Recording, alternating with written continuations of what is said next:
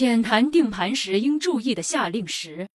有时候大家定盘不准啊，还有一个因素就是下令时。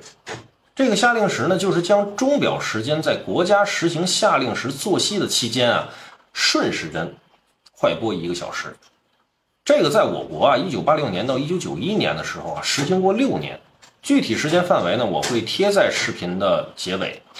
这个夏令时，简单来说啊，就是为了调整作息，早睡早起，节约能源啊，或者是利于国际贸易。但是对于我们不知道夏令时存在的同学，在定盘上就有很大的影响。所以呢，我们在定盘的时候，应该注意命主人的出生时间是不是在夏令时的实行期间内。